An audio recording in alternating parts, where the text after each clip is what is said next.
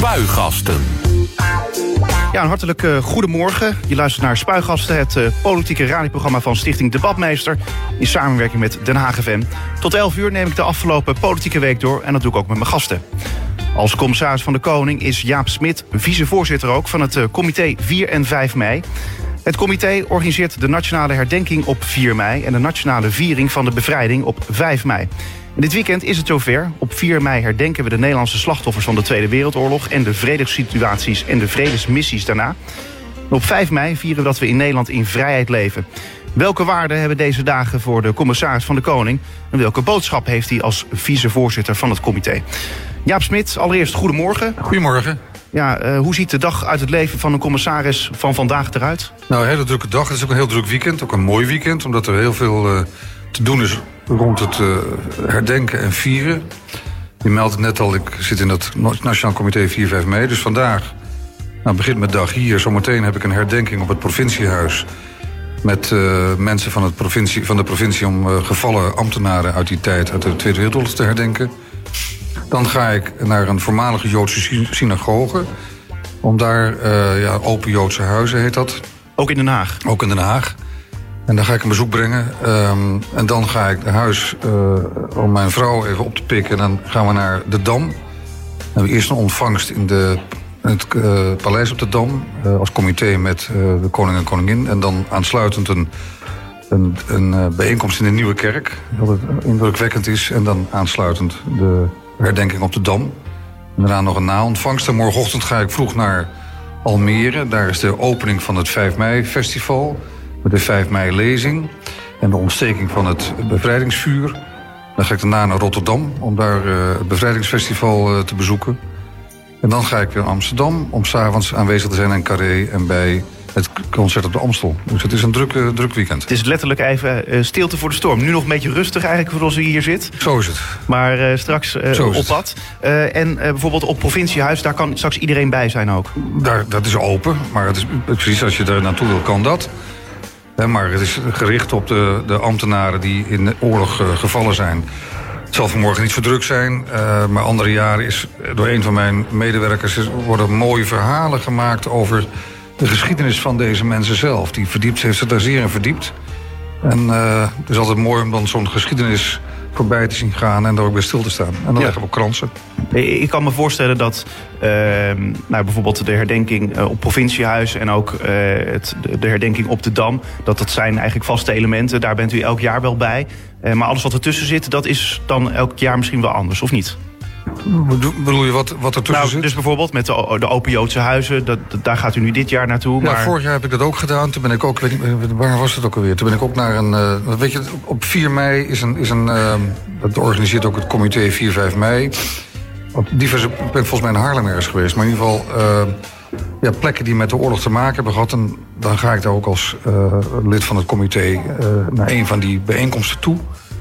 Uh, dat vindt men, stelt men over het algemeen zeer op prijs. Bovendien geeft het mij ook weer een beeld van... Uh, uh, nou, wat is de geschiedenis die zich hier heeft afgespeeld? Overigens dat het pand waar ik straks naartoe ga... dat is een voormalige synagoge en is nu een moskee. En daar wordt dus iets tentoongesteld over hoe het in die tijd was. Ja. Uh, drukke dag dus uh, vandaag. Uh, daar gaan we zo meteen verder over praten, over 4 en 5 mei. dat dus straks allemaal in spuigasten, maar eerst even het overzicht van de politieke ontwikkelingen van deze week. Het politieke weekoverzicht. En dan beginnen we bij... Maandag 29 april. Henk Otte mag voor Forum voor Democratie plaatsnemen in de Eerste Kamer... maar is niet de beoogd fractieleider. Paul Cliteur, de nummer 2 op de lijst, neemt tot in ieder geval de installatie van de fractie op 11 juni het woordvoerderschap van de kandidatenlijst op zich. Ja, Otte, ooit de drijvende kracht achter de partij van Thierry Baudet... die stapte vorige week op als bestuurslid... nadat bekend werd dat hij zonder toestemming... een betaling uit de partijkas aan zichzelf had gedaan. Bij een nieuwe partij uh, zie je vaak natuurlijk uh, beginnersfouten, Jaap Smit. Uh, maar dit was wel een zeer ernstige beginnersfout.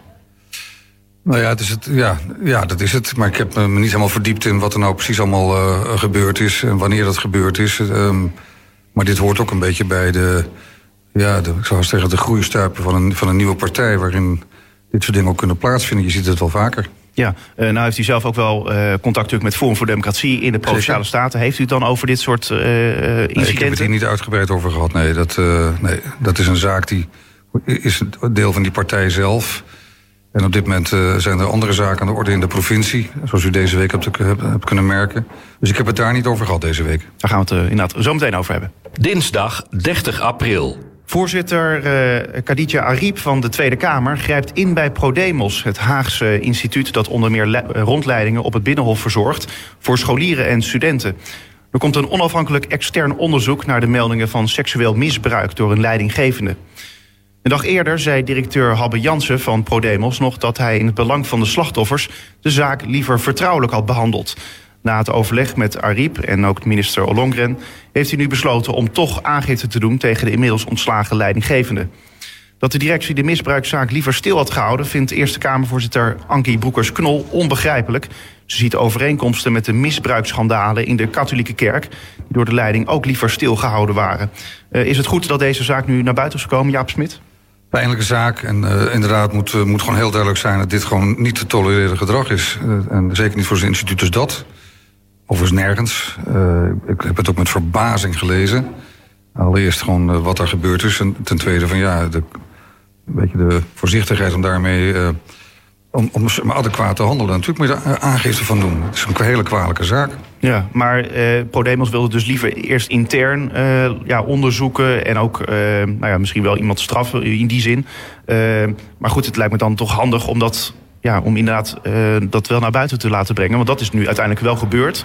Nou, je ziet dat de schade is, als het dan toch naar buiten komt... groter is dan wanneer je zelf de regie in de handen houdt... en zegt, hoor eens, ja, dit, uh, dit is hier gebeurd en we gaan er werk van maken. Ja. ja. En, en, ik snap overigens de reflex, de eerste reflex snap ik wel. Maar je ziet dat het, dat het, ja, dat het niet goed uitpakt. Dus, uh, dit zijn ernstige zaken waar in onze samenleving altijd een grote verontwaardiging over ontstaat, terecht. En zeker van een instituut als ProDemos. Dus ja, je hebt geen andere keus dan dat gewoon inderdaad uh, langs de openbare weg te doen, aangifte te doen... en te zorgen dat, dat duidelijk is dat dit gedrag niet getolereerd wordt. Ja, komt ProDemos ook op het provinciehuis in Zuid-Holland rond? Ja, ik geloof, volgens mij uh, zijn ze er wel eens, maar ik heb, daar, ik heb ze zelf daar niet gezien. Maar er zijn ook natuurlijk rondleidingen met schoolklassen. En volgens mij spelen zij er ook een rol bij. Ik weet het niet zeker. Ja, bij de Eerste Kamer is het zo dat, dat de voorzitter Ankie Broekers-Knol... die zegt echt van, nou, dat ze overeenkomsten ziet met de misbruiksschandalen in de katholieke kerk. Die ook liever werden stilgehouden. Dat is best wel een, een harde opmerking, toch, van haar? Ja, dat is een, dat is een hele harde opmerking. En um, ik vind op zich de gedachte dat je zegt... Uh, als er rotzooi in mijn huis is, dan ga ik het eerst zelf opruimen... voordat ik daarmee de straat op ga. Dat is denk ik op zich niet zo gek, hè? Je moet je alleen wel realiseren, wat, uh, als, het, als het dan uiteindelijk op straat komt... wat dan de gevolgen zijn. En wat men wil is dat je gewoon uh, een goed onderscheid maakt tussen recht en onrecht. Dit kan niet. Dit is niet te tolereren gedrag. En daar moeten we dus iets mee. Je ja. moet niet, goed gaan, niet gaan zitten goed praten of gaan zitten, ver, gaan zitten verbergen. Ja. Het gaat nu ook over de rol van ProDemos. Van bijvoorbeeld de SP, die grijpt meteen deze, dit incident aan om het te hebben over die rol. die vindt dat niet ProDemos, maar de Tweede Kamer de rondleidingen zelf moet organiseren. In de Tweede Kamer dus. er, zijn, er is helemaal geen zicht op dit instituut. Ze zijn er niet geschikt voor, zegt Tweede Kamerlid eh, Ronald van Raak. Ik vind het wel een heel hard oordeel over dit alleen ja, maar incident. Ik, daar ken ik het instituut onvoldoende voor om er zelf een, een, eh, een, goede analyse van te kunnen maken. Maar ja, laten we een beetje wegblijven bij dit soort, ja, zo haast zeggen, reflexen. Van er is iets aan de hand, uh, ruim, ruim de rommel op, breng de zaak op orde. En ik verbind er voor mezelf niet meteen allerlei zwaarwegende conclusies aan zoals de heer Van Raak doet. Nee, maar in de Tweede Kamer buitelt iedereen dan over elkaar ja. heen. Ja, dat is een beetje de tijd, hè? Ja. Ja. Woensdag 1 mei. Bij de mishandeling en bedreiging in het Hofbad woensdagavond zijn vijf verdachten opgepakt. De politie maakte donderdag de leeftijden van de vijf bekend. 22 jaar, 19, twee man van 18 en één van 14 jaar oud. Ook zegt de politie dat een badmeester is bedreigd met een mes. De gemeente Den Haag en de badmeesters hebben aangifte gedaan. Samir Araoui, fractievertegenwoordiger van de Haagse Partij van de Arbeid, zegt... Het beveiligen van de locatie vind ik een taak die bij uitstek thuis hoort bij de politie, maar ook bij externe beveiligers uh, die je zou kunnen inhuren. En Damien Zeller van uh, Hart voor Den Haag Groep de Mos gaat zelfs nog een stap verder. Wat uh, zijn partij betreft zijn de vijf raddraaiers nooit meer welkom in het Haagse zwembad. Ja, Smit, deze zaak nog een beetje kunnen volgen in alle drukte deze week? Zoals je zegt, een beetje. Ja, ik heb, er, ik heb het zijdelings vernomen. ik kan me die eerste reactie als eerste reactie ook voorstellen van Uh, donder ze eruit, dan laat ze er nooit meer in komen. Uh, gedraag je. Of dat de oplossing is, dat weet ik niet. Misschien is het goed om eens even met elkaar rustig te kijken wat is er gebeurd. Uh, maar dit is natuurlijk wel een ernstige zaak. Ja, wil je, daar word ik ook, ook altijd hels en kwaad van. En ik van de gedraag je en, en zeker in zo'n ruimte als een, als een zwembad. En verpest het niet voor al die andere mensen. Dat is, ja, een slechte zaak. Ja, dus uh, een terechte straf wel eigenlijk. Uh, als die raddraaiers nooit meer welkom zouden nou, zijn in Zeg, wat ik net zei is, ik kan maar, mijn eerste reactie zou zo ook zijn... maar ik weet niet of dat de beste manier is om dit probleem op te lossen. Dus ja, maar als je het vergelijkt bijvoorbeeld met een uitgaansgelegenheid... Uh, als je daar op een zwarte lijst terechtkomt... dan mag je nooit meer naar binnen, omdat je uh, iets doet wat niet mag. Maar bij een zwembad is het wel een heel ander verhaal dan een uitgaansgelegenheid. Zeker. Nou, ik weet niet of het aan mij is om daar nou zeg maar een, een straf aan, aan te koppelen... maar de verontwaardiging leeft bij mij ook. U bent ook commissaris van de Koning en geen rechter. Zo is het. Ja. Uh, uiteindelijk is trouwens de 14-jarige jongen naar huis gestuurd... en de andere vier blijven voorlopig vastzitten. Donderdag 2 mei. Forum voor Democratie, VVD en CDA in Zuid-Holland... hebben een gezamenlijk akkoord gesloten over het besturen van de provincie. De drie partijen hebben geen meerderheid in de Provinciale Staten... dus nu moeten ze op zoek naar steun van andere partijen. Uh, Jaap Smit, uh, ja, is het heel bijzonder eigenlijk dat er nu een akkoord is? Ja, het is bijzonder dat nou drie partijen die weten... Eh, we hebben geen meerderheid... En natuurlijk met een hele nieuwe partij, zoals meneer Roos, de fractievoorzitter van Forum voor Democratie, dat zelf ook zegt: ja, mensen weten niet precies wie we zijn en waar we voor staan. Dus het is goed, en er zijn allerlei beelden. Het is goed dat we met elkaar eens een inhoudelijke verkenning maken. Ik heb dat donderdag zelf zo gezegd: van de vraagstuk van kun je kersen met een eten? Uh, nou, dat hebben ze met elkaar. Uh, ontdekt... is er uh, een, een, manier te vinden om compromissen met elkaar te sluiten. Want dat is de politiek van, van ons. En kennelijk hebben die drie partijen hebben daar een, nou, een, een zeven A4'tjes geschreven. Hebben er commentaar op gegeven met zaken waar men het met elkaar in grote lijnen over kan, kan vinden. En de vraag is nu of andere partijen zich daarbij gaan aansluiten, ja of nee. Ja. Zijn ze met die zeven A4'tjes nog bij de commissaris van de Koning langs geweest of niet? Ze hebben niet mijn goedkeuring gevraagd, maar voordat het naar buiten kwam... zijn ze wel bij mij geweest, of heb, heb ik met hen om de tafel gezeten... En is mij uh, verteld uh, wat de, de, resultaten zijn. En hebben we daar met elkaar over van gedachten gewisseld. Dat vind ik ook wel uh, de normale weg. Ja. ja, de vraag is natuurlijk, hoe nu verder? Ja, dat is hoe nu verder. Nou, volgens mij is bekend dat, ja, het is bekend dat dinsdag de informateur, de heer Wiegel... weer gesprekken gaat voeren met de fractievoorzitters van de andere partijen... om te kijken van nou, Doe je mee, ja of nee? Ja, en dan moet helder worden of dat, uh, of dat levensvatbaar is, ja of nee. Ja. Uh, is het niet als commissaris van de Koning heel moeilijk... dat je nu ja, als soort van uh, met handen en voeten gebonden ja. bent... en daar eigenlijk helemaal niks over ja, te zeggen hebt... en ook niet ja, kan meepraten? Wonderlijk is, maar dat is de rol. Hè. Dat, dat is precies het... ik ben een benoemde bestuurder... die geacht wordt boven de partijen te staan... Dat brengt met zich mee dat het politieke spel zich aan mij ja, voorbij trekt. Hè? Dus je bent een toeschouwer. niet helemaal, want ik merk ook wel een verschil met vier jaar geleden. Je zit er zelf veel meer in. dus ik wil nog niet zeggen dat ik totaal onwetend ben over wat er speelt. Maar het is het, is, het spel van de, van de politici.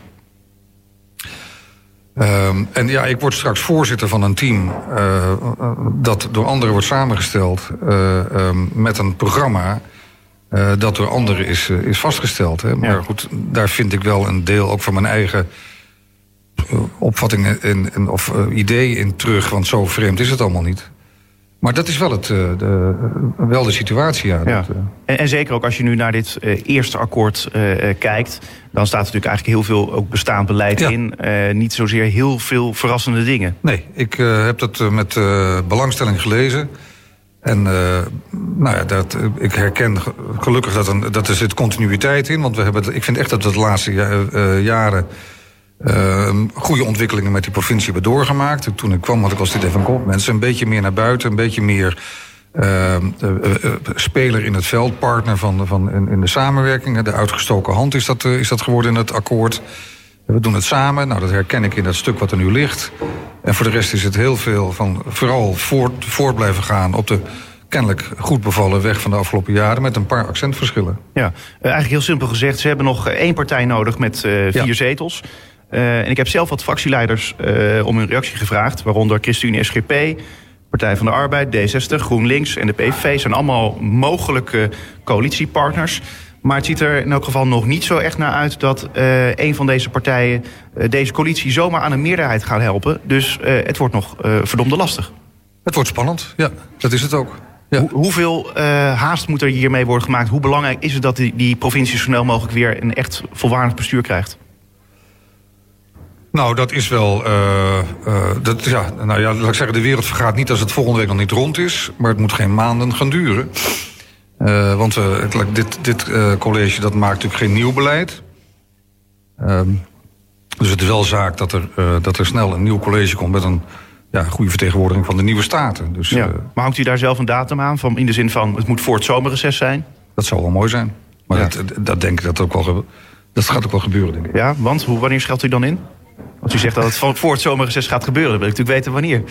Ja, nee, maar dat, dat is een ruim begrip. Ik ga, ik ga later op vakantie. Oké, okay, nou gelukkig maar. Uh, alle ogen die zijn natuurlijk gericht op Forum voor Democratie. Heeft u echt de indruk dat Forum voor Democratie echt wil meebesturen in Zuid-Holland? Die indruk heb ik wel, ja. ja. Dat hebben ze ook gezegd zo? Nou, dat roepen ze ook voortdurend. Dat, uh, dat ja. De fractievoorzitter ook. En... Maar roepen is natuurlijk, of ja, het is, uh, iets zeggen is natuurlijk iets anders dan daadwerkelijk naar handelen, toch? Nou ja, laat ik zeggen, mijn indruk is dat dit gewoon uh, een serieus verhaal is. Uh, dus maar we gaan, het, we gaan het zien. Veel zal afhangen van de bereidheid ook van andere partijen en deze partijen. Want als er een andere partij bij aan tafel gaat zitten, zal die ook zijn accenten willen leggen. Van wat het, hè, dus dit is ook een, een globaal uh, verhaal wat er ligt. Maar veel hangt af van de bereidheid om überhaupt met elkaar aan het werk te gaan. En met welk programma dan. Dus we gaan het echt zien. Ja, wat zou ik hier verder nog aan u over kunnen vragen? Wat u... Even omdraaien. Wat je hier verder nog over zou willen vragen? Nou, ik vind dat je al heel veel gevraagd hebt, dus uh, ja. Dan laten we het hierbij. Ja. Vrijdag 3 mei. Het Britse Buckingham Palace heeft laten weten dat prins Harry aanstaande woensdag niet naar Amsterdam zal afreizen. Zijn bezoek aan Den Haag op donderdag gaat wel gewoon door. Volgens de Telegraph heeft het afzeggen van zijn bezoek aan Amsterdam te maken met logistieke problemen voor de pers om verschillende evenementen rondom de Britse Royals te volgen. Prins Charles die brengt komende week namelijk een bezoek aan Duitsland samen met Camilla. De zwangerschap van Meghan Markle heeft dus niks met deze wijziging te maken.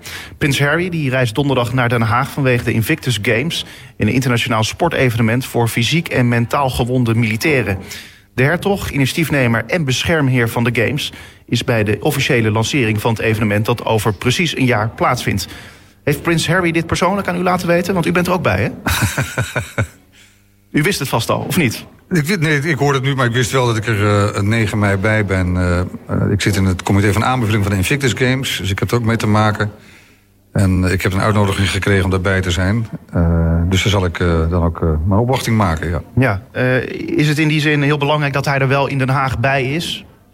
Ja, hij is natuurlijk het gezicht en de founder, de oprichter van die Invictus Games. Dus het is natuurlijk heel belangrijk dat hij daarbij is. En het is ook heel bijzonder dat in 2020 die Invictus Games hier naartoe komen. wordt een bijzonder jaar. Dat zeg ik ook vanuit mijn rol in het Nationaal Comité 4-5 mei, 75 jaar vrijheid. We hebben de Invictus Games. Ik ben ook nog voorzitter van het Nationaal Comité Veteranendag. Dus het is echt wel volgend jaar een, een ja, een, een, een, heel belangrijk moment, ook hier in Den Haag. Alles komt samen dan? Ja. Ja. Ja. Uh, ja, in die zin, uh, ja, ik voel net van ja, hoe belangrijk is het dat hij dan komt. Uh, ik kan me wel voorstellen namelijk, want het gaat uiteindelijk om die Invictus Games. Zeker. niet zozeer om zijn persoon, toch? Nee, natuurlijk niet. Maar ehm, je weet ook in ons land als de koning of de koningin of een, een van de leden van het hof ergens zijn of haar opwachting maakt, dan tilt dat ook de, de, de, de gebeurtenis en, en, en, en het event op. En, en er wordt ook duidelijk gemaakt hoe belangrijk dat is. Dat doet Prins Harry hier ook mee, hè, die Invictus Games. Daar is hij ooit de oprichter van geweest en het gezicht van en de drijvende kracht. Dus het is ook heel begrijpelijk en ook een eer dat hij de moeite neemt om naar Den Haag te komen bij een soort aftrap van, het, uh, van de organisatie. Ik vond het zelf wel mooi dat hij niet naar Amsterdam komt, maar wel naar Den Haag. Ja, nou, daar zou ik als Hagenees ook trots op zijn. Of Hagenaar, wat is het? Maar uh, ik ben geen Hagenaar of Hagenees, maar ik ben er ook uh, tevreden mee dat hij naar Den Haag komt. Ja, ja in elk geval dat, dat hij naar Den Haag ja, komt. hoe gaat dat nu straks verder? ja, ik bedoel, krijgt u een telefoontje op het moment dat hij geland is... en dan moet u naar het vliegveld komen om hem nee, op te halen nee, nee, of zo? Er is een, een, plek van bijeenkomsten, daar, daar zal ik zijn. En daar zal ik uh, met anderen hem opwachten en, uh, en aanwezig zijn. Wat gaat u dan tegen hem zeggen? Welcome, nice to meet you. Ik zal nog even mijn, mijn, een paar zinnen oefenen. Uh. Maar, maar, maar, het lastige lijkt mij, dat een prins Harry komt dan hier naartoe. Uh, weet hij dan meteen dat u de commissaris van de koning bent? Ik schat zo in dat hij, dat hij van tevoren gebriefd is over wie, uh, met wie hij te maken krijgt. Ja, dat, uh... Maar er zijn natuurlijk heel veel mensen die hem dan een hand willen schudden en ook überhaupt uh, moeten ontmoeten, toch? Ja, nou ja, we gaan het zien. Ik, ik, ik heb begrepen waar ik moet zijn en op welke tijd. En zo belangrijk is het ook niet dat hij precies weet wie ik ben. Um, maar waarschijnlijk zal hij ingelicht zijn over, zoals het hier in Nederland ook gebeurt met wie krijg ik straks te maken? Ja, nou denk ik wel, eh, bijvoorbeeld kijk, de burgemeester van Den Haag wil heel graag natuurlijk eh, den, de stad eh, Den Haag op de kaart zetten. Maar u als commissaris van de Koning, wil u dan heel graag de provincie uh, op de kaart zetten? Of is het ook meer een ceremonie, uh, ceremoniële rol? Nou, ik ben daar in een dubbelrol. Uh, A, als commissaris van deze provincie... die bij dit soort gebeurtenissen vaak ook protocolair is. Maar ik ben er in eerste instantie gewoon nu als iemand die betrokken is bij de organisatie van de Invictus Games. Dus ik heb nog niet het idee dat ik daar nou uitgebreid met de Zuid-Hollandse vlag ga staan wapperen. Om te laten zien hoe belangrijk Zuid-Holland is. Maar dan met de vlag van Invictus Games misschien. Als hij een vlag heeft. Ik weet, ik weet niet. Ik ook niet. Nee. Oké, dan laten we het erbij. Dan gaan we naar de volgende dag. Zaterdag 4 mei. Oftewel vandaag. Uh, volgens uh, partijleider Gert-Jan Segers van regeringspartij De ChristenUnie... moet er worden nagedacht over het wettelijk versterken van de ondernemingsraad. Dat zegt hij in gesprek met het Nederlands Dagblad vandaag.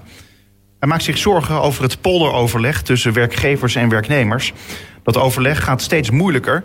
En daarom denkt hij aan een uh, wettelijke versterking van de ondernemingsraad. Segers vindt dat er minder aan de markt moet worden overgelaten... en meer sturing van de overheid moet komen. In de ondernemingsraad kunnen volgens hem afspraken worden gemaakt... over duurzaamheid en gezonde verhoudingen in de beloning. U bent zelf uh, oud-voorman van uh, CNV, natuurlijk, de vakbeweging. Ziet u hier iets in? Nou, wat ik, wat ik met hem eens ben, heel belangrijk... is dat we gewoon een goed georganiseerd verband hebben... waarin werknemers hun stem kunnen laten horen. Ik ben zelf vier voorzitter geweest van, het, uh, van de vakbond CNV. Nou, dat is ook roeien tegen de, wind, tegen de winter of tegen de stroom op. Het lijkt erop alsof mensen zich steeds minder makkelijk uh, organiseren... en het nut zien van een instituut als de vakbond...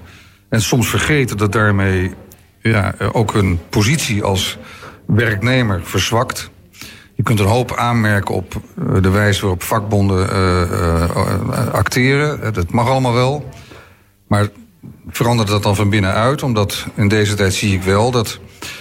Ja, met, met toename van, van zelfstandigen, ZZP'ers, noem maar op. Ik zeg wel, ze zijn voor een deel de dagloners uit de eind 19e eeuw. En daar is de vakbeweging uit ontstaan. Dus hoe maak je dan nog een vuist? Uh, dus dat Zeger zegt, nou, weet je, versterkt die ondernemingsraad. Daar zit een, zit een delegatie van werknemers in die meedenken over uh, het beleid van de onderneming.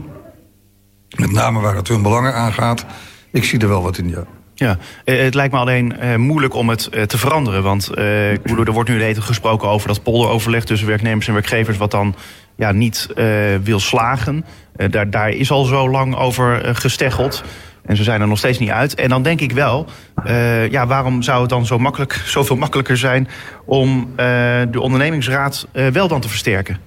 Nou ja, de band tussen het bedrijf en de mensen en de belangen is in een ondernemingsraad natuurlijk maar, heel lokaal. Hè? Dat heeft met dit bedrijf te maken. En als dat zou leiden tot een, een afkalving van de positie van de vakbond, dan krijg je als het ware allerlei verschillende CEO's per bedrijf geregeld.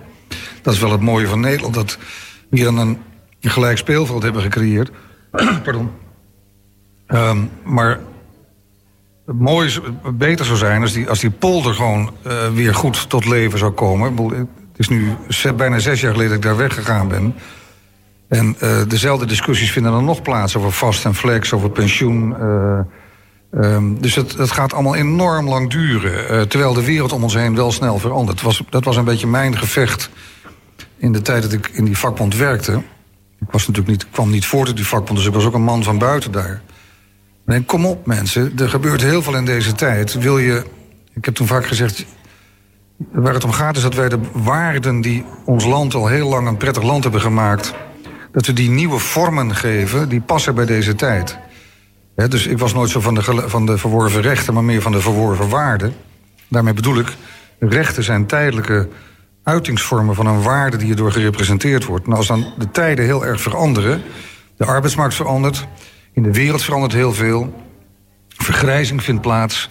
Uh, Als dan die context, de wereld waarin we leven, heel sterk verandert, dan moet je durven te onderzoeken of die, of die, die rechten nog doen waarvoor ze ooit bedoeld zijn. En dan moet je dus in staat zijn om te zeggen: wat is nou datgene wat we echt belangrijk vinden? En hoe vertalen we dat dan in een vorm die past bij deze tijd? Maar daar is wel moed en lef voor nodig. Want dat werd in mijn tijd altijd vertaald als van... dus u bent voor versoepeling van het ontslagrecht. Ik zei nee, ik ben voor een nieuwe formulering van de verhouding tussen werkgever en werknemer... die past bij deze tijd en die beiden de ruimte en de zekerheden geeft... die ze nodig hebben om goed te kunnen functioneren. Moeilijke taal, maar het komt erop neer dat je zegt... oké, om de tafel zitten, we kunnen niet precies houden wat we hebben... Uh, maar als we daar alleen maar op blijven hameren, dan raken we misschien het wel helemaal kwijt. We moeten met elkaar om de tafel vanuit de goede intenties die we beiden hebben... zoeken naar wat is dan de vorm die past bij deze tijd. Ja, alleen het lastige is, omdat die, nou ja, zoals u zelf al zegt... die tijd juist zo snel gaat en zo snel verandert... dan moet je dus elke keer weer op zoek naar nieuwe vormen, toch? Nou ja, moet je elke keer met elkaar om de tafel gaan zitten. Dat gebeurt ook. Hè. Dat is een doorlopend uh, uh, proces. Maar je kunt ook op een gegeven moment wel... zoals het akkoord van Wassenaar heeft een, heeft een hele tijd... Uh, een belangrijke rol gespeeld. Nou, als je zeg maar, op zo'n manier weer zo'n akkoord zou kunnen sluiten... waarin we zeggen, dit zijn de de uitgangspunten waar we elkaar de komende jaren uh, op kunnen uh, treffen. Nou ja, maar dat is wel een, een, ingewikkeld spel. En het vraagt van alle partijen de bereidheid om een compromis te sluiten. Ja, zit u een beetje op uw lip te bijten als u dan ziet hoe dat polderoverleg de hele tijd mislukt? Nou, ik word gelukkig niet, ik heb niet zoveel tijd om op mijn lip te bijten... omdat ik redelijk bezig bezighouden met, met andere onderwerpen. Maar nou ja, ik volg dat natuurlijk nog wel. En ja, ik, ik heb dat zelf met een grote uh, inzet uh, en ook wel met plezier uh, die jaren gedaan. En ik zie ook waarom dat moeilijk is. Hè. Het is ook niet zo, niet zo eenvoudig. Maar het, ik, ik, mag hopen dat er, dat er een, een keer een paar, een paar punten schot in komt, ja. Maar het heeft niet te maken met de poppetjes die dan net op die plek allemaal zitten? Ook. Ja, ik was ook zo'n poppetje. He, dus natuurlijk heeft het ook met mensen te maken. En, maar ook gewoon met, met je achterban. En uh, met het vermogen om, um, om die mensen mee te krijgen. In de tijd dat ik daar zelf um, voorman was... heb ik mezelf niet alleen maar als een spreekbuis van mijn achterban uh, uh, gevoeld en opgesteld... maar heb ik ook heel vaak mijn achterban toegesproken. Ik zei, hoor eens mensen, ik snap wat jullie willen... maar de tijden veranderen, dus zullen we kijken... of we daar op een iets andere manier mee om kunnen gaan. Ja, ja dat is... de een doet dat meer dan de ander, of, maar daar hangt het ook vanaf. Maar ook het vermogen om uiteindelijk je, je club mee te krijgen. En ook de ruimte te krijgen om uiteindelijk gewoon die, dat, dat, pad te verkennen. Ja, een beetje uh, filosoferend hoor, maar uh, tot slot. Uh, ik denk dat wel van ja, er wordt vanuit het buitenland altijd gekeken van dat, of dat, hoe, hoe bijzonder het is dat ja. wij hier altijd dat poldermodel hebben. Ja. maar nu blijkt eigenlijk meer, ja, als iedereen zich vasthoudt aan zijn eigen idealen en zijn eigen hachje, om het maar zo even te noemen, ja, dan kom je geen steek verder. Nee, dan kom je geen steek verder. Dat is de dood in de polder. Ik ben nog goed dat ik een aantal jaren geleden, dat was geloof ik in 2012 of zo, toen was ik met koning, toen nog koningin Beatrix, was in Oman. En ik was toen met een delegatie van de SER, uh, met meneer Alexander Renoy Kan en Agnes Jongerius toen nog en uh, Paul Schnabel. Namens de SER waren wij ook naar Oman uh, in de slipstream van dat staatsbezoek. En heb ik met een aantal Omanis toen, wat ik maar noem, het evangelie van de polder verkondigd. En daar was iedereen diep van onder de indruk. En ik weet dat het NOS-journaal was en mij uh, s'avonds vroeg van... en wat heeft u hier gedaan? Ik zei, nou, dit. En ik zei, nou, het paradoxaal is dat we zijn in Nederland haast in staat... om dit prachtige model wat jarenlang gewerkt heeft... op dinsdag bij de stoeprand te zetten. Want het werkt niet meer, terwijl we hier het, het verhaal vertellen... en men is diep van onder de indruk. En we realiseren ons vaak niet... Ja, wat zeg maar, de toegevoegde waarde van die manier van met elkaar zaken doen is. Uh, maar dat kan alleen maar leven bij de gratie van de bereidheid om uiteindelijk ook naar elkaar te luisteren... en te zeggen, oké, okay, ik durf ook naar mijn achterban te gaan... met driekwart of de helft van wat ik hen beloofd heb... Want dat hoort nou eenmaal bij het sluiten van een compromis. Ja, nou is er ook hiervoor een deadline. Uh, ik meen over een aantal weken, geloof ik al. Uh, ja, gaan we dat halen?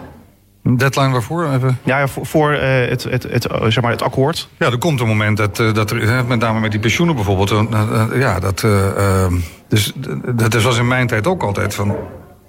Ik weet nog goed dat dat akkoord uit 2013, dat kwam er omdat we toen als vakbond hebben gezegd... als dit, uh, dit kabinet nu zelf deze dingen gaat vaststellen... geef ons de tijd om met een aantal dingen te komen. Toen is het sociale akkoord er gekomen. Uh, dus uh, de stok achter de deur van als jullie er niet uitkomen... Dan, dan zal iemand een besluit moeten nemen. Ja, dat is natuurlijk net zo. Ja. ja. Maar de, op, dus op het moment dat het, dat het uh, einde in die zin nadert, die deadline echt nadert, Ja. dan wordt er pas echt Nou ja, besluit onder, genomen. dus het onder druk wordt alles vloeibaar, geloof ik. Hè? Dus dan, eh, dan moet je wel. Ja. Ja. We gaan het zien. Zo is dat. Eh, en eh, we gaan het zo meteen natuurlijk hebben over eh 4 en 5 mei, want daarom eh, bent u hier ook. Eh, maar dit was een eh, overzicht van de politieke ontwikkelingen van deze week. Meer nieuws natuurlijk op onze website denhagfm.nl. Spuigasten. Het politieke radioprogramma van Debatmeester. Met Ivar Lingen. Den Haag FM. Bij mij te gast is Jaap Smit, de commissaris van de Koning in Zuid-Holland. En op honderden plaatsen in Nederland worden vandaag de slachtoffers van de Tweede Wereldoorlog en latere conflicten herdacht. Vanaf 8 uur vanavond staat het openbare leven twee minuten stil ter nagedachtenis aan de burgers en militairen die het leven lieten. Er dit uur over met de commissaris van de Koning in Zuid-Holland, dus Jaap Smit. Hij is naast zijn functie als commissaris ook vicevoorzitter van het Nationaal Comité 4 en 5 mei. Eh, Maar laten we even beginnen met het eh, laatste nieuws. Eh, opnieuw is er ophef over de deelname van vrijwilliger Bas Jongeneel aan de doodherdenking op de Waalsdorpervlakte in Den Haag zaterdag. Vorig jaar was er een hele rel. Hij mocht niet in beeld komen omdat hij te dik was. Kort daarna leek alles uitgepraat, maar inmiddels is de zaak opnieuw geëscaleerd, vertelt hij aan Omroep West. Jongeneel is inmiddels zo boos dat hij opstapt, hoewel de voorzitter van de vereniging Erepeloton Waalsdorp wederom excuses heeft aangeboden. Ja, hij zegt, eh, mij was beloofd dat ik eh, dit jaar wel bij het monument mocht staan... maar ik kreeg het programma voor dit jaar in handen... en daarin stond dat ik, belang, dat, eh, dat ik belangstellenden moet eh, verwelkomen, vertelt hij. Dat betekent dat je voor de groep mag uitlopen, maar niet dat je vooraan mag staan. En dat was hem wel beloofd. Nou, jongeneel die baalt er dus stevig van. De voorzitter, Vincent Gaal van de vereniging Erepeloton Waalsdorp... erkent dat er opnieuw iets fout is gegaan... Ik was die belofte vergeten en daardoor heeft hij een andere plek toegewezen gekregen. Dat klopt. Ouderdom komt met gebreken, zegt hij. Ja, Jaap Smit, niet echt een fraai verhaal dit. Nee, ga ook niet veel, veel woorden vuil maken. Eh, Kennelijk, eh, de voorzitter zegt, oh, dat was ik vergeten. Slechte zaken, eh, nou, eh, herstellen en... eh, ehm, eh, klaar. Ja, maar toch jammer dat het dan Ja. zo weer oprakelt. En Nou, ik heb me er vorig jaar ook over verbaasd. Ehm, eh, die kant moeten we niet op. Maar ik, ik, ik weet te weinig van deze zaak om nou wie dan ook een draai om zijn oren te geven, wat dan ook. Maar herstellen en, en het goed maken. En verder eh, ja, voorkomen nou, dat het weer gebeurt. die excuses zijn al aangeboden, Ja. dus in die zin is, het, ja. is de zaak dan Ja. afgedaan, eh, lijkt mij. En we zien eh, Bas Jongeneel dus niet. U bent zelf vanavond bij de Nationale Herdenking in Amsterdam, zeg mij. zeker. Wa- Waarom moet u eigenlijk daarbij zijn? Waarom kunt u niet een andere herdenking bijwonen? Nou ja, kijk, ik ben onderdeel van het organiserend comité van die bijeenkomst vanavond. En dan is het wel gepast dat je daarbij bent. Ondertussen, eh, vandaag worden ook andere bijeenkomsten opge- opgeluisterd met aanwezigheid van comitéleden. Nou, ik heb aan het begin van de uitzending verteld dat ik ook wat andere activiteiten heb vandaag. Maar het is wel zaak dat je vanavond gewoon daar bent. Ja, En daar ontmoet ik natuurlijk ook weer veel mensen. En nogmaals, ik, ik hoor bij dat organiserend comité. Hoe En ik vind die- het ook mooi om er te zijn. Dus ik vind het ook geen straf. Het is een bijzondere bijeenkomst. Elk jaar weer. Ehm, is goed om daar te zijn. Ja, eh, hoe bent u eigenlijk eh, vicevoorzitter van het Nationaal Comité 4-5 mei geworden? Nou, dat is, ehm, eh, dat is part of the job, om maar zo te zeggen. Het, het zit in mijn portefeuille. De commissaris van de Koning in Zuid-Holland is kwalitate qua, QQ heet dat. Ook lid van het comité. Niet zozeer vicevoorzitter, maar wel lid van het comité. Dat is ooit zo geregeld. Ja. Ehm, en ehm, nou, dat is de reden waarom ik daarin zit. En mijn voorganger zat er ook in en mijn voorvoorganger ook. Ik moet zeggen dat ik het, toen ik het ontdekte, eh, en commissaris, ik mooi, want het past ook bij mij. Ik heb er iets mee. Eh, ik, ik kom ook uit de wereld van herdenken en vieren, om het maar zo te zeggen, in mijn oorspronkelijke vak. Dus ik vind het wel, eh, wel goed om daar, daar lid, van uit, lid van te mogen zijn. Ja, en ik eh, heb daar mijn eigen, mijn eigen rol in. Ja, eh, ik denk dan wel weer van ja, waarom is het ooit zo bedacht? Eh, ik weet het overigens niet hoor. dat de commissaris van de Koning in Zuid-Holland dan Ja. de vicevoorzitter moet zijn. Ik bedoel, waarom niet de commissaris van de Koning in Drenthe of in Ja. Noord-Holland? Of moet- kan ook- dat niet roleren of zo? Nee, dat, is, dat heeft ook te maken met destijds de wens, ik geloof vanuit het Hof... om ook de, de commissaris dichtbij in Den Haag lid, dat hij lid is van het comité. Aha, nou, u weet het gelukkig wel. Dat scheelt. Ehm, Ja, ik vraag me wel af bij Nationale Herdenking in Amsterdam. eh, ja, voor mensen die eh, het elk jaar op tv zien, die zien misschien kleine verschillen. Ehm, maar ja, het het lijkt me niet dat het, dat het heel erg verschillend is met van vorig jaar bijvoorbeeld, toch? De herdenking. Nee, dat is terecht, die, die, op, die, die, eh, die opmerking. Kijk, ehm, nou ja, het is een, een, een, als je het heel plat moet zeggen, een formule die goed werkt. Ik zeg altijd, eh, ik ben theoloog, de liturgie is elk jaar zo'n beetje hetzelfde. De orde van dienst. En dat, eh, daar hechten mensen ook zeer aan. Ook uit een eh, onlangs eh, dit jaar gehouden onderzoek. Ook jongeren hechten daar in grote mate aan. Ga niet te veel knutselen aan, aan, die, die vorm. En hou het eh, klassiek en, en, en, stemmig. eh, ook die twee minuten. Dus het is een, een, hele goede manier... die gelukkig ook al jarenlang zo gevierd wordt. In de Nieuwe Kerk, daar is, een tijd geleden is er wat veranderd... door de opstelling in die kerk wat te veranderen. Maar ook goed na te denken over welke mensen... eh, eh, eh, nodigen we daaruit? en welke mensen nodigen we uit om een verhaal te houden?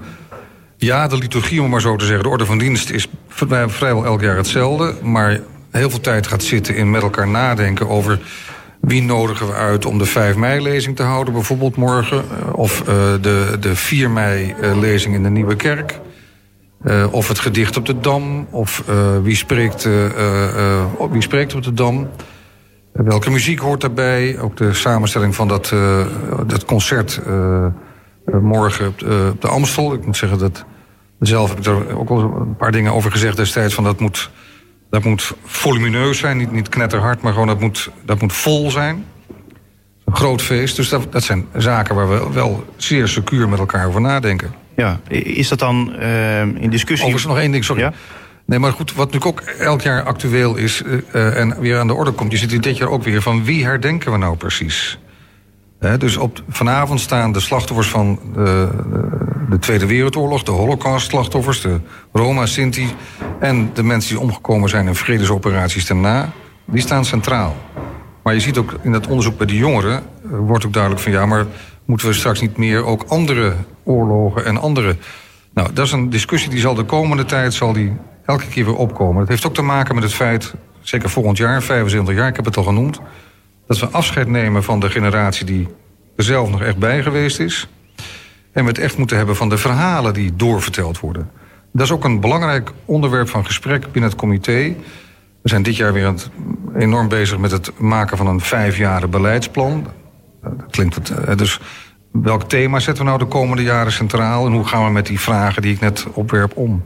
Ja, Eh, dat was ook precies wat ik wilde vragen. Want eh, die discussies die worden gevoerd binnen het Nationaal Comité 4 en 5 mei... ik snap dat u daar niks over wil zeggen of mag zeggen, want dat is intern. Maar in die zin, kijk, als er in de samenleving wordt gesproken over van... ja, wie herdenken we nou precies... lijkt me dat dat toch ook wordt gevoerd, die discussie binnen dat comité. Nou, maar die discussies zijn ook helemaal niet geheim. Eh, Sterker nog, wij gaan het land in om daar met eh, groepen mensen over te praten. Want het comité, dat is zeg maar niet een, een, eh, een, soort besloten gemeenschap van mensen die het wel eens even zullen bepalen. Nee, het comité is, een, is voor een, deel ook een afspiegeling van ons allemaal, van onze samenleving zelf. Er zitten een paar mensen, zoals ik, QQ in. Eh, twee, om, precies te zijn, dus de, commandant van de strijdkrachten en, eh, en ik. En er zitten een paar adviseurs in van eh, ministeries. Maar de mensen zelf daar, dat, ja, die, worden gewoon ehm, eh, vanuit de samenleving gevraagd om, om eh, hierin mee te denken. Dus in die zin, als de meerderheid in de samenleving zegt van... we willen af van nou ja, dat we alleen maar de oorlogsslachtoffers herdenken... en, en de missies daarna, eh, dan gaat dat ook veranderen. Ja, nou ja, ik is alsof, alsof, we- alsof we morgen een referendum houden. Dat, moeten we niet doen. Maar wat wij eh, als comité moet je wel goed verstaan van wat leeft er in de samenleving. En dat wil niet zeggen dat je dan alleen maar weer, als ik dat beeld van die vakbondsvoorzitter, alleen maar luistert naar wat, wat je hoort, maar ook iets probeert terug te zeggen. Van hoor eens mensen, ik snap het wel, maar. Want we moeten eh, wel, denk ik, als ik persoonlijk mijn antwoord mag geven, de focus houden. Als je het zeg maar helemaal erg verwatert, dat hoorde ik vanmorgen op de radio ergens. Ja, dan, ik heb vorig jaar eens gezegd, als je iedereen herdenkt, dan herdenk je niemand. Hè? Dus het is wel goed om langs het spoor van de slachtoffers van de Tweede Wereldoorlog en de Holocaust. En dat we nooit vergeten tot welke verschrikkelijkheden mensen in staat zijn. Hè? Dus eh, ordentelijke mensen ineens de kolder in de kop krijgen, bij van spreken. Of ideeën gaan, gaan ventileren... of denken van nou, de, de, de beer is los... en dan dit soort vreselijke dingen met elkaar uithalen. Dat gebeurt ook op andere plekken in de wereld ook. Maar kan geen kwaad om dat gewoon echt centraal te blijven stellen... ook in de komende jaren, als we het moeten hebben van de overlevering en de verhalen. Ja, eh, vanavond dus om 8 uur twee minuten stilte. Aan wie denkt u dan? Ja, dat wordt me wel eens vaker gevraagd. Eh, eh, ehm, ik, ik ga niet met een agenda die twee minuten in. Van ik ga nu die eens even noemen en die eens even noemen. Ehm, maar het is altijd indrukwekkend om die stilte te horen. Eh, ik heb het van de week ergens anders ook gezegd. Indrukwekkend zijn met tienduizenden mensen op dat plein. En het is stil. En het enige wat je hoort is het fladderen van duiven en het eh, geschreeuw van een meeuw. En dan je gedachten de vrij loop te laten. Ik kom dan bij mijn grootvader terecht, eh, die eh, als dwangarbeider in de oorlog heeft moeten werken. Ik denk misschien aan mijn kinderen. Van, ik hoop dat zij als jonge mensen met een hele toekomst voor zich in dezelfde vrede kunnen leven als ik dat in de afgelopen in mijn leven heb kunnen doen. Eh, ik denk aan mensen die ik ken en die, die uitgezonden zijn. Of, eh, nou ja, goed. Ik, ik, ga, ik ga mezelf verrassen met de gedachten die opkomen. Ja. Eh, uw vader zat zelf dus ook in het leger. Ik ben zoon van een beroepsofficier. Mijn Ja. vader die heeft, heeft nooit hoeven vechten als, als een militair. Ehm, eh, maar als, als kind, hij was een Amsterdammertje. En eh, dat is een mooi verhaal toen hij 13 was. En, in 1944, hartstikke eh, honger in, in eh, Amsterdam. Toen was er een dominee, dominee Buskers was dat. Die was ooit begonnen als predikant op Texel... en was toen predikant in Amsterdam, een bekende dominee. En die regelde dat kinderen uit, ik geloof ook Den Haag trouwens... maar Den Haag en Amsterdam, of misschien Rotterdam... dat die in een uitwisselingsprogramma op eh, werden opgevangen. En zo kwam mijn vader met een van zijn broers... Bakker Timmer. Dat is nog een grote bakkerij eh, op eh Texel. Eh, bij een van de mensen die daar werkte kwam hij terecht in huis... en daar heeft hij dus de hongerwinter overleefd, zeg maar. Ja. Ik ben nog wel een keer met hem teruggegaan. Vaak, we zijn vaak naar Texel terug geweest. Een keer een tandem gehuurd en met mijn boot naar Texel gevaren. Is naar pa, we gaan nou de Texel over. En nou, al die verhalen gehoord. En in deze kuil heb ik nog gelegen toen, die, toen er geschoten werd. Of in dat huis heb ik gezeten. Vertelde ook levendig over die opstand van die Georgiërs. Dat waren die Georgische krijgsgevangenen... eh, die daar eh, geplaatst werden en opstand kwamen tegen de Duitsers. Is het niet opvallend dat hij, dat hij daar zo levendig over wilde vertellen? Want we merken natuurlijk bij heel veel mensen die de oorlog daadwerkelijk hebben meegemaakt... eh, dat ze daar eigenlijk ja, liever niet over wilden praten. Ja, dat klopt. Nou ja, ik, nou, mijn vader die begon er wel zelf over. Maar ik heb wel een ander verhaal over mijn grootvader. Toen ik student was, ik heb lang mijn grootouders nog mogen hebben. En mijn eh, opa eh, woonde in Amsterdam. Ik studeerde in Leiden. Ik ging één keer per twee weken ging ik eens een, hapje met ze eten. En toen ging, kwam ik op een gegeven moment bij hem. Ik zei, opa, wat heeft u nou meegemaakt? Want u praat daar nooit over. En mijn opa was een bescheiden man. Van, ah, ja, jongens, niet zo belangrijk. Ik zei, maar opa, ik ga vanavond niet eerder weg... voordat u mij dat verhaal verteld hebt. Dus het kan een lange avond worden. U gaat mij dat verhaal gewoon vertellen. Ik was de oudste kleinzoon, dus ik was ook de eerste die hem dat... Dus, ik was de eerste die hem dat vroeg. En toen heeft hij mij dat verhaal verteld. Dat dat was niet echt een, een, een, enorm eh, heldhaftig groot verhaal. Maar gewoon, wat betekent het om van de straat geplukt te worden... weggevoerd te worden, je gezin weet niet waar je bent... aan het werk gesteld te worden, te moeten overleven... en eh, op de fiets en lopend weer terug te komen naar Hilversum... waar hij destijds woonde. Dat was een indrukwekkend verhaal. Ja. En, en dan met deze verhalen en ook die van uw vader... en dan, nou, omdat hij zelf ook nog in het leger heeft gezeten... ehm, ja, heeft het dan deze dag, doder denk je dan een speciale waarde... of is het vooral bevrijdingsdag? Nee, ik vind dat we echt... We kunnen niet 5 mei vieren zonder bij 4 mei stil te staan. Dus eh, en dat feest van morgen... dat is pas een feest nadat je ook hebt stilgestaan bij... waarom vieren we dat feest? En ik zeg wel eens, dat is niet een feest van harde muziek en bier. eh, dat mag ook. Maar het, eh, dus, eh, maar het is ook een feest met inhoud. Vier de vrijheid. En doe niet alsof dat een vanzelfsprekendheid is... eh, die als regen uit de hemel komt vallen... Uh, dat is het niet. Er is voor gevochten, daar hebben mensen hun leven voor gelaten... en dat gebeurt nog in de hele wereld. Ik was in november in Afghanistan om onze eigen mensen te bezoeken... in het kader van mijn functie als voorzitter van het Nationaal Comité Veteranendag. Nou, ik heb daar een paar dagen aan de lijve ervaren wat het betekent om in een land rond te lopen... waar je opgeschrikt kunt worden door een bomaanslag. Ik heb het meegemaakt. Uh, of waarin je gehezen wordt in een scherfvest en rondgereden wordt met beveiligers... En waar je in een kazerne komt, een lege plaats... waar je nou ja, alle voorzorgsmaatregelen moet nemen. Dat is gewoon mensen die ook voor onze vrijheid ver weg zijn. Dat is indrukwekkend. Ja, Eh, we hebben het over eh, 5 mei, bevrijdingsdag. Eh, de vraag is, omdat we nou ja, ook bij 4 mei, ja, wat, wat herdenken we precies... maar wat vieren we nou echt daadwerkelijk op 5 mei? Heeft u daar het antwoord op die vraag? Ja, ik, ik zeggen, eh, je viert eh, de vrijheid. En vrijheid is voor ons... Ik, ik ben in vrijheid geboren en ik hoop in vrijheid te sterven. Maar dat weet je niet, want de wereld is vol, vol met onrust. Maar ik heb niet anders dan vrijheid gekend in mijn leven. En ik vind dat wij er in ons land wel eens te onachtzaam mee, eh, te, te onvoorzichtig mee omgaan. Alsof dat allemaal maar normaal is. Ook de vrijheid van meningsuiting en de vrijheid van, pers. Of al die, al die vrijheden. Die vrijheden, die, dat zijn geen grenzeloze vrijheden waarin je maar kunt doen wat je wilt. Eh, daar hoort ook een hygiëne bij. Een, eh, noem het maar een morele hygiëne bij. Waarin je elkaar op een niet-juridische manier tot de orde kunt roepen. Maar zeg, dat zeg je toch niet? Dus, dus je, je kunt binnen die vrijheid opereren... maar je kunt daar ook echt de grenzen mee opzoeken... en Zeker. voor sommige mensen dan te ver in gaan. Zeker, dat, en dat, ik denk ook dat we eh, veel over dat onderwerp praten.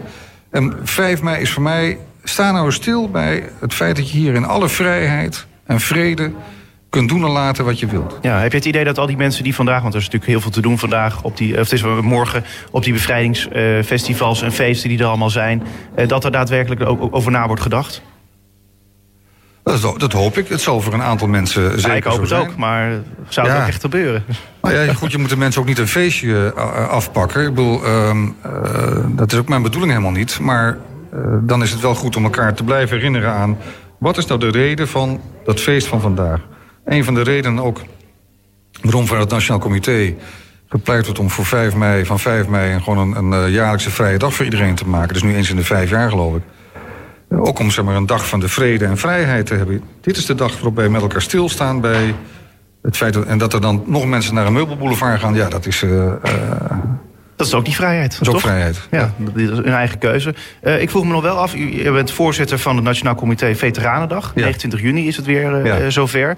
Dan denk ik twee dagen, Bevrijdingsdag en Veteranendag. Is dat niet een beetje veel? Want je, ja, we- we- dat we dat vieren eigenlijk. Nee, kijk, Veteranendag is echt eh, gericht op eh, mensen die eh, namens ons, voor onze vrede en veiligheid, hun leven met het gevaar voor eigen leven hun werk gedaan hebben. Ja, maar we vieren toch met Bevrijdingsdag ook dat die mensen, diezelfde mensen, dat zij ervoor zorgen dat wij in vrijheid leven. Nee, dan hebben we het met name richten we ons op 5, me- 4 mei richten we ons op de mensen die slachtoffer zijn geworden van die tijd. En met name ons aan aandacht op de Joodse slachtoffers en op de eh, eh, Roma en Sinti en alle mensen, maar ook in Nederlands-Indië destijds. Dat is echt een andere kant. Bij Veteranendag is het hulde aan de mensen die eh, waar en wanneer ook voor ons die ingewikkelde taak hebben uitgevoerd. En dat is belangrijk, want ik zeggen, ik, ik heb zelf ben, heb in het leger gezeten in de tijd van de dienstplicht nog. En een van de verschillen met die tijd is dat in die tijd was het leger als het ware van ons allemaal. We hadden allemaal een broer, een neef of een buurjongen of eh, iemand die in dat leger zat. Dus het was van ons. Toen is het een beroepsleger geworden. En is het als het ware een vak waar mensen voor kiezen. Maar we moeten nooit vergeten dat die mensen worden door ons middels de politiek uitgezonden om waar ter wereld, of als het nodig is hier, onze vrede en veiligheid te, eh, te bevechten en te bewaren. Nou, Ja. dat- die mogen best eens één keer per jaar echt in het zonnetje gezet worden en alle aandacht krijgen. En ook om ervoor te zorgen dat wij als samenleving goed voor die mensen zorgen. Als je naar Amerika kijkt, daar is die, zeg maar, die verering als het ware van die veteranen... is, nou op een niet-Hollandse manier, dat zullen we ook nooit zo krijgen... maar iets daarvan, van hoor eens, ik heb respect voor die mensen die eh, dat doen. Ik denk dat het, geen, dat het goed is dat we dat jaarlijks doen. Zou het niet gewoon eh, 4, 5 en 6 mei moeten zijn... in plaats van dan weer 29 juni helemaal? Vind je het niet prettig dan, dat we af en toe eens, eh, op verschillende tijden iets te vieren Nou ja, dat zijn ook verschillende dagen, toch? Drie dagen achter elkaar. Ja, maar dat, dan word je wel moe hoor, na drie dagen. Nee, maar goed, ik vind het prima dat er gewoon één zaterdag is die helemaal hiervoor is. Mooi. Eh, ik wens u een eh, drukke dag toe. En Ja. ook een mooie dag eh, om te herdenken. 4 mei en natuurlijk ook een mooie dag, eh, bevrijdingsdag. Eh, dit was eh Spuigasten voor deze week. Met de commissaris van de Koning, Jaap Smit.